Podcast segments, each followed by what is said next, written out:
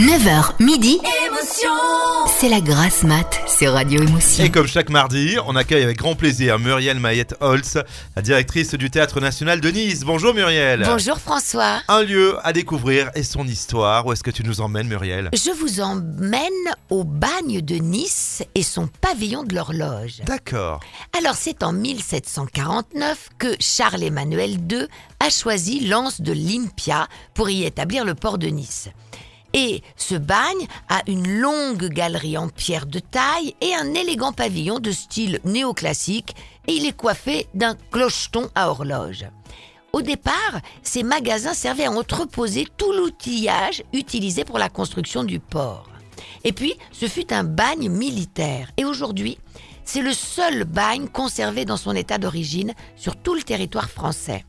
Il témoigne à Nice de son histoire et il devient l'espace culturel Limpia qui abrite de nombreuses expositions et qui fait rayonner la culture des Alpes-Maritimes. Eh ben voilà, direction le port et euh, Olympia, notamment pour découvrir euh, notamment ce, ce bagne et tout ce qu'il y a autour, notamment les expos, etc. Il se passe beaucoup de choses là-bas. hein. C'est très très beau et très intéressant. Merci Muriel, à la semaine prochaine. Bonne journée